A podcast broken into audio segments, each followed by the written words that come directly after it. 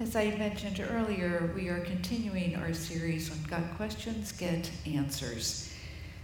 Last Sunday, Pastor Andy and I preached on purpose, and we talked about why we were created to become more like Christ and to serve. Today, we're going to look at doubt. What should I do? How many times in our lives have we had doubts? Many times we felt uncertain about something Doubt is a necessary part of our spiritual journey, but it can be crippling. Consider the fact that almost half of the people, 46%, that experience spiritual doubt respond by quitting church altogether. Spiritual maturity is one of the greatest needs in our churches today. Before we go any further, exactly what is doubt? Doubt's a feeling of uncertainty or a lack of conviction. We don't really believe something, or we question the truth or the fact about something. Maybe we don't know what to do, or we may not believe a person or their word. We may feel uncertain about our religious beliefs. So, when those times happen, what should we do? Our scripture said, if you need wisdom, if you want to know what God wants you to do, ask Him, and He will tell you gladly. He will not resent your asking, but when you ask Him, be sure that you really expect Him to answer.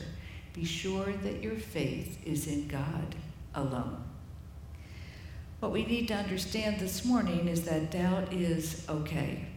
It's not a sin to struggle with questions of who God is and what it means to belong to Him, or why things happened the way they do, and so on.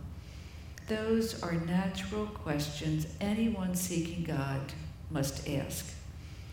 James is condemning an attitude that questions whether God and His Word can be trusted. But even the disciples and John the Baptist had doubts at times. However, a distrustful, suspicious attitude toward God poisons our spirit, making joy impossible. So, what do we do when a crisis of faith hits us? Will God ignore our prayers when we doubt? It's not so much that God withholds answers when our faith is shaky, but that we are not prepared to receive or recognize his answers at such times. To make sense of our sufferings, we must believe that God is somehow going to turn pain, evil, and tragedy into eternal good. Without a deep trust in God, we don't often recognize God's answers. Again, it's not a sin to doubt. Disbelief is sin. But questioning, sincerely seeking, is acceptable to God because in the presence of God, you may ask any question you want. It's not wrong to ask, why? Abraham, Moses, and David all struggled to understand God. However, they had a total reliance on God, which is what we also need to do. Max Lucado assures us that God never turns his back on those who ask honest questions. He never did in the Old Testament, and he never did in the New Testament. So if you are asking honest questions of God, he will not turn away from you. Perhaps the reason God doesn't always give us the answers to the whys of our existence is that He knows we don't have the capacity to understand the answer. In learning to depend on God, we must accept that we may not know all the answers, but we know who knows all the answers. 2 Timothy 3:16 and 17 say all scripture is inspired by God and is useful to teach us what is true and make us realize what is wrong in our lives. It corrects us when we are wrong and teaches us to do what is right. God uses it to repair and equip his people for doing every good work. It's also important to remember that getting to know God is a lifelong journey. I mentioned this recently in another sermon. It doesn't happen right away. Our faith takes time to grow and develop. James tells us there are four essentials for victory in trials. We don't always feel this way, maybe, but when we're going through something, we should have a joyful attitude, an understanding mind, a surrendered will, and a heart that wants to believe. When we are experiencing doubts and uncertainties, we pray for wisdom. Instead, we usually ask for strength or grace, or even a removal of our trials. We need wisdom so we will not waste the opportunities that God is giving us to mature. Commentator Warren Wiersbe tells us wisdom helps us to understand how to use these examples, these circumstances, for our good and God's glory. And he shared the following story. He said, An associate of mine, a gifted secretary, was going through great trials. She had had a stroke. Her husband had gone blind, and then he had to be taken to the hospital where we were sure he was going to die. I saw her in church one Sunday and assured her that I was praying for her. What are you asking God to do? She asked. Her question startled me. I'm asking God to help you and to strengthen you, I replied. I appreciate that, she said, but pray one more thing. Pray that I will have the wisdom not to waste all of this. You know, we don't always understand at the time what we're going through. And um, as I was sharing this this morning, it reminded me that when I was caring for my husband for a year, 24 7, I just knew that God was preparing me for something. And that's when I was preparing to go into ministry. And I know that because of that circumstance in my life, it has given me a better opportunity and understanding to minister to people. God doesn't waste our circumstances. This lady also knew the meaning of James 1. James not only explained what to ask for, wisdom, but he also described how to ask. We are to ask in faith. We do not have to be afraid, for God is anxious to answer, and he will never scold us. James 4 6 says God gives us grace generously. The greatest enemy to unanswered prayer is unbelief and or doubt. James compares the doubting believer to the waves of the sea, up one minute and down the next. You know, when Peter tried to walk on the water to meet Jesus, he was fine as long as he kept his eyes on Jesus. But as soon as he began to doubt and he took his eyes from Jesus, he began to sink. The lesson for us is to keep our eyes on Jesus, to keep believing in him. In the first three verses in James 1, we learn God gives us endurance through trials. In the next four verses, we learn God gives us wisdom. The testing of our faith brings mature growth and results in joy. They refine us and bring us closer to God. When we're burdened by doubt and despair, we need to look to Jesus. God uses circumstances, even hard ones, to help our faith grow. We need to be sure our faith is in God alone. Instead of complaining about our struggles, we should see them as opportunities for growth. Thank God for promising to be with you through rough times. Ask Him to help you solve your problems or to give you the strength to endure them. And then be patient. God will not leave you with your doubts or problems. He will stay close and help you grow. James talks about wisdom. He's referring not only to knowledge, but to the, for the ability to make wise decisions in difficult circumstances. Whenever we have doubts or are seeking to help understand, we can pray to God and He will generously give us what we need. Christians don't have to feel confused or lost because we can ask for God's wisdom to help us make the best choices or decisions. The wisdom we need has three distinct characteristics. First, it's practical.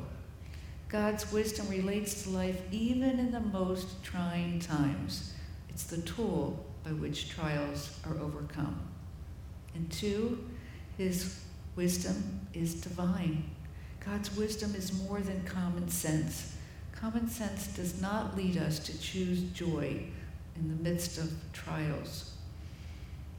This wisdom begins with respect for God, leads us to living by God's directions, and results in the ability to tell right from wrong.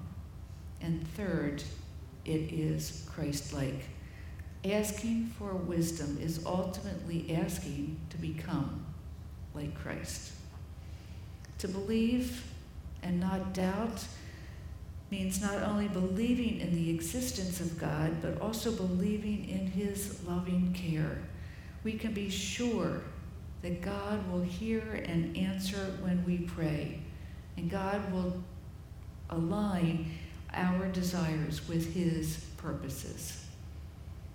When we doubt, we're not convinced God's way is best. If your faith is new or weak or struggling, remember we can trust God. Then be loyal to Him. To stabilize your wavering or doubtful mind, commit yourself wholeheartedly to God. Doubt leaves a person as unsettled as the waves in the ocean. So if you want to stop being tossed about, rely on God to show you what is best for you. Ask for wisdom and trust that He's going to give it to you. Then your decisions will be sure and solid. Some refer to doubt as being double minded. A person either follows Jesus or does not. We cannot be double minded about a decision for Christ or a life of faith. James 4 8 says, Come close to God, and God will come close to you. David Moser wrote, God created human beings with free will, and that includes free choice. Our mind helps us to look at the facts, weighs evidence gained through experience, and then makes decisions that reflect a faith in God or a faith in something else. If it if all else fails in your walk of faith, or if life decisions constantly befuddle you, then remember this simple little maxim. Let the mind of the master be the master of your mind. In Romans 8 6, Paul wrote, So letting your sinful nature control your mind leads to death, but letting the Spirit control your mind leads to life and peace. There's another definition of doubt it's the opposite of what we've been talking about so far. The opposite of uncertainty is certainty. So instead of saying, I doubt it, you might say, I have no doubt about it. That means you are absolutely sure of something. Whenever you have doubts about your faith, you can be absolutely, positively certain, without a doubt, that God loves you, that He cares about every detail of your life, and that you can trust Him in all things. Our minds are important to our faith. We can either accept what is in the Bible or not. You've heard many times that Jesus said, You must love the Lord your God with all your heart, with all your soul, all your strength, all your mind, and love your neighbor as yourself. And then Paul wrote in Philippians 2 5, You must have the same attitude that Christ has. We need to lay aside our rights in order to serve others.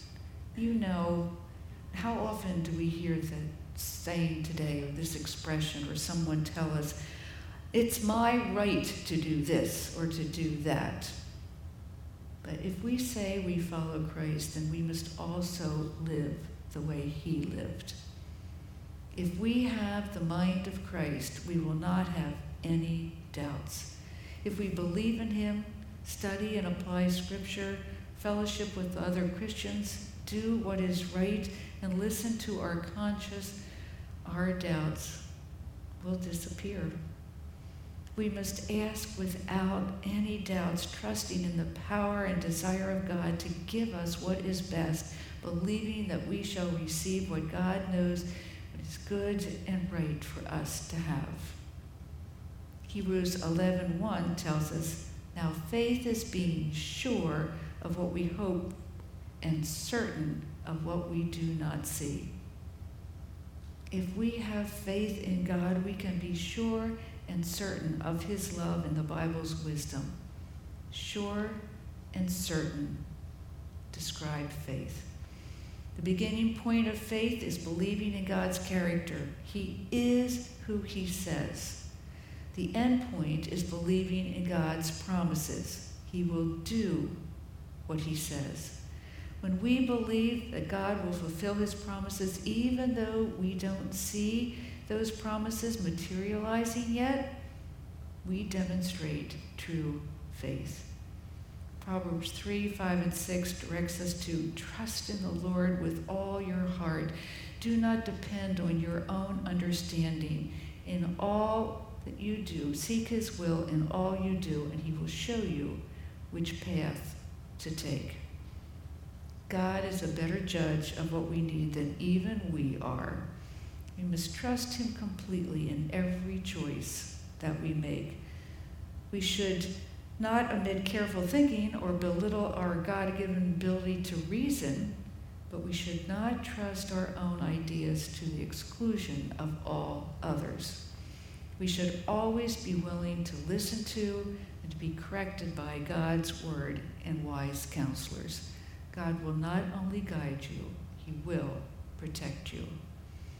Romans 10:17 gives us another affirmation of the importance of reading and studying and applying the Bible to our lives. So faith comes from hearing, that is hearing the good news of Christ. So the next time you doubt any aspect of your faith, what it is God wants you to do, remember doubt is removed to scripture, prayer, and trusting that God knows what is best always.